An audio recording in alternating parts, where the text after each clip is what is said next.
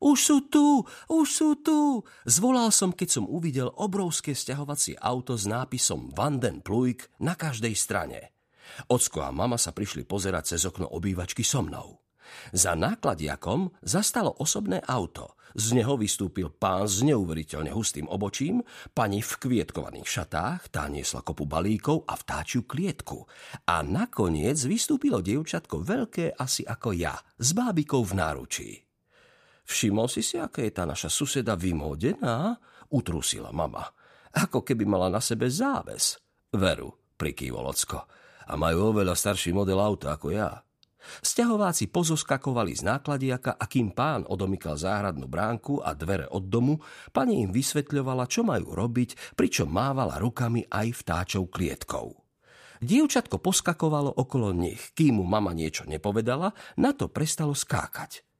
Môžem ísť do záhrady? Opýtal som sa. Áno, súhlasil ocko, ale nezavadzaj susedom.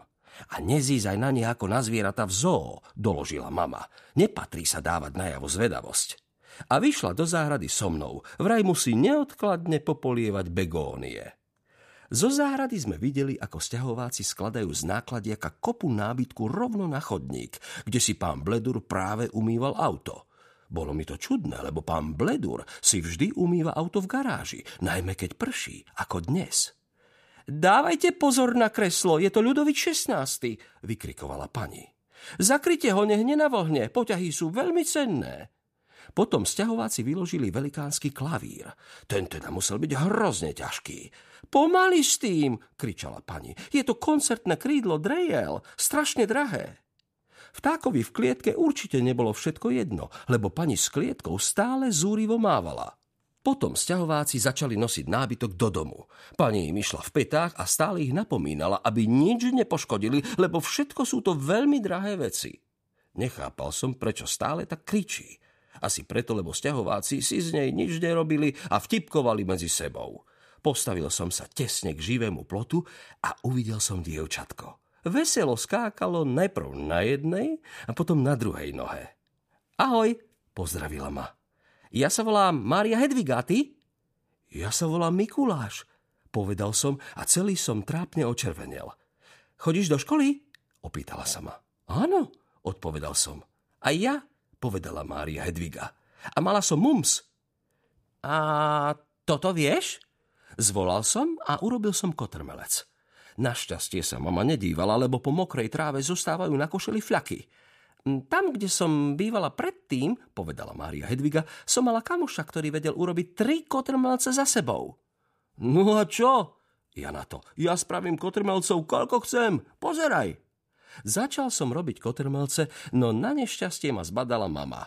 Čo ťa to pochytilo váľať sa v mokrej tráve? Oborila sa na mňa. Pozri sa, ako vyzeráš. A vlastne v takomto počasí sa nebudeme motať po vonku. V tej chvíli vyšiel von ocko a spýtal sa, čo sa tu deje. Nič, vravím. Robil som kotrmelce, to je normálne. Predvádzal sa, ozvala sa Mária Hedviga. Bolo to bezva. Mária Hedviga, zakričal pán Habadej. Čo robíš vonku pri tom plote? Hrám sa s chlapčekom od susedov, odpovedala mu Mária Hedviga. Na to pán Habadej prišiel s tým svojim najaženým obočím a prikázal Márii Hedvige, aby sa nemotala vonku a aby išla dnu pomáhať mame. Môj ocko podišiel k živému plotu so širokým úsmevom. Musíme byť k tým deťom trochu zhovievaví. Myslím, že je to láska na prvý pohľad. Pán Habadej ešte viac naježil obočie. Vôbec nemienil žartovať. Vy ste nový sused? Zasmial sa Ocko. Ja nie, vy ste nový sused. no, zatiahol pán Habadej. Takže láskavo sem už neháčte cez živý pod svoj odpad.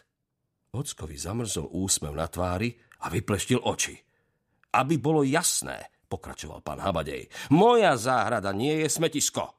To už ocka dopálilo. Počujte, hovoríte so mnou veľmi čudným tónom. Chápem, že ste zo sťahovania nervózni, ale aj tak. Vôbec nie som nervózny. Zvrieskol pán Habadej. Budem hovoriť, ako uznám za vhodné. A keď nechcete mať problémy, tak prestaňte považovať môj pozemok za skladku odpadu. To je fakt nehorázne. Vy sa nemáte čo vyvyšovať s tou vašou starou rachotinou a bazárovým nábytkom, jasné? Aha, tak je to, soptil pán Habadej. No, ešte uvidíme. Zatiaľ vám vrátim, čo je vaše. Pán Habadej sa zohol a začal prehadzovať do našej záhradky suché lístie, papiere a tri fľaše. Nakoniec sa zvrtol a odkráčal do svojho domu.